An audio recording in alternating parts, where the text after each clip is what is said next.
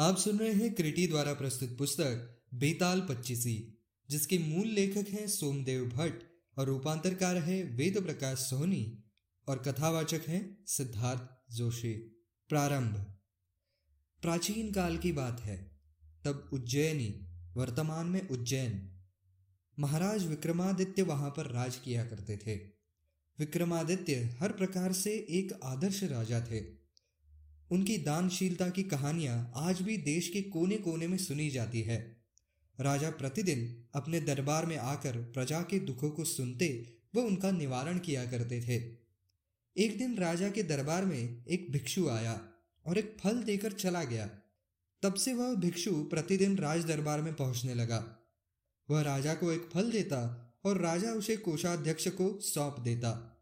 इस तरह दस वर्ष व्यतीत हो गए। हमेशा की तरह एक दिन जब वह भिक्षु राजा को फल देकर चला गया तो राजा ने उस दिन फल को कोषाध्यक्ष को न देकर एक पालतू बंदर के बच्चे को दे दिया, जो महल के किसी सुरक्षा कर्मी का था और उससे छूटकर राजा के पास चला आया था।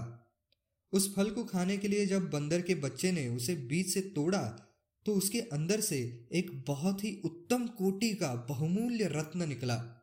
यह देखकर राजा ने वह रत्न ले लिया और कोषाध्यक्ष को बुलाकर उससे पूछा, मैं रोज रोज भिक्षु द्वारा लाया हुआ फल जो तुम्हें देता हूँ वह फल कहाँ है? राजा ने आज्ञा दी तो कोषाध्यक्ष रत्न भंडार गया और कुछ ही देर बाद आकर राजा को बताया, प्रभु, वे फल तो सड़ गल गए, वे मुझे वहाँ नहीं दिखाई दिए। हाँ चमकती, झिलमिलती रत्नों की एक राशि वहाँ अवश्य मौजूद है। यह सुनकर राजा कोषाध्यक्ष पर प्रसन्न हुए और उसकी निष्ठा की प्रशंसा करते हुए सारे रत्न उसे ही सौंप दिए। अगले दिन पहले की तरह जब वह भिक्षु फिर राज दरबार में आया तो राजा ने उससे कहा, हे hey भिक्षु, इतनी बहुमूल्य भेंट तुम मुझे प्रतिदिन क्यों अर्पित करते हो? अब मैं तब तक तुम्हारा यह फल ग्रहण नहीं करूँगा, जब तक तुम इसका कारण नहीं बताओगे।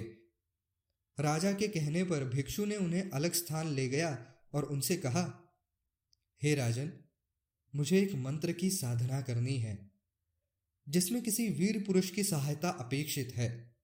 हे वीर श्रेष्ठ, उस कार्य में मैं आपकी सहायता की याचना करता हूँ। यह सुनकर राजा ने उसकी सहायता करने का वचन दे दिया। तब संतुष्ट होकर भिक्षु ने राजा से फिर कहा, देव, तब मैं आगामी अवस्या को यहाँ के महाश्मशान के बरगद के पेड़ के नीचे आपकी प्रतीक्षा करूँगा। आप कृपया वही मेरे पास आ जाना। ठीक है, मैं ऐसा ही करूँगा। राजा ने उसे आश्वस्त किया। तब वह भिक्षु संतुष्ट होकर अपने घर चला गया।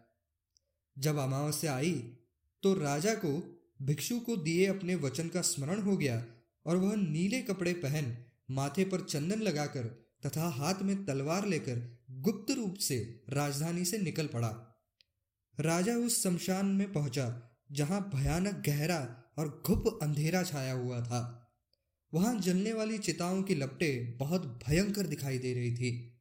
असंख्य नरकंकाल, खोपड़ियाँ एवं हड्डियाँ इधर उधर बिखरी पड़ी थी।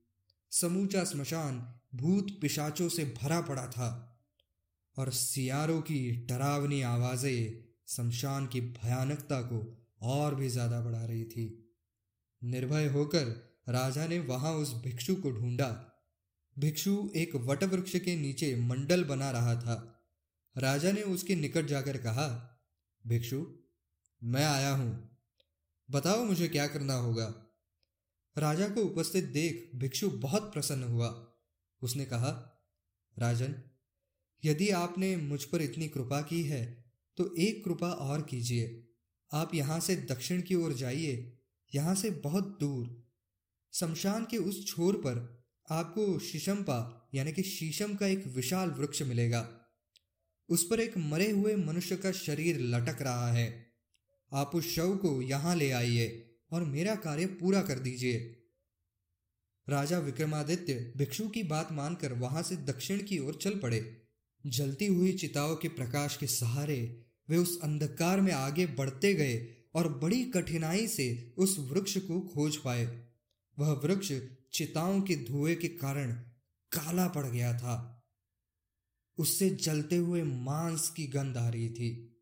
उसकी एक शाखा पर एक शव इस प्रकार लटका हुआ था, जैसे किसी प्रेत के कंधे पर लटक रहा हो। राजा ने वृक्ष पर चढ़कर अपनी तलवार से डोरी काट डाली और शव को ज़मीन पर गिरा दिया। नीचे गिरकर वह शव बड़ी ज़ोर से चीख उठा। जैसे उसे बहुत पीड़ा पहुँची हो। राजा ने समझा कि वह मनुष्य जीवित है। राजा को उस पर दया आई। अचानक उस शव से ज़ोर से अट्टाहस किया। तब राजा समझ गया कि उस पर बेताल चढ़ा हुआ है। राजा उसके अट्टाहास करने का कारण जानने की कोशिश कर रहा था। अचानक शव में हरकत हुई और वह हवा में उड़ता हुआ पुनः उसी शाखा पर जा लटका। इस पर राजा एक बार फिर वृक्ष पर चढ़ा और शव को पुनः नीचे उतार लाया। फिर राजा ने उस शव को अपने कंधे पर डाला और खामोशी से भिक्षु की ओर चल पड़ा। कुछ दूर चलने पर राजा के कंधे पर सवार शव के अंदर का बेताल बोला, राजन, मुझे ले जाने के लिए तुम्हें बहुत परिश्रम करना पड़ रहा है। तुम्हारे श्रम के कष्ट को दूर करने एवं समय बिताने के लिए मैं तुम्हें एक कथा सुनाना चाहता हूँ। किंतु कथा के दौरान तुम मौन ही रहना।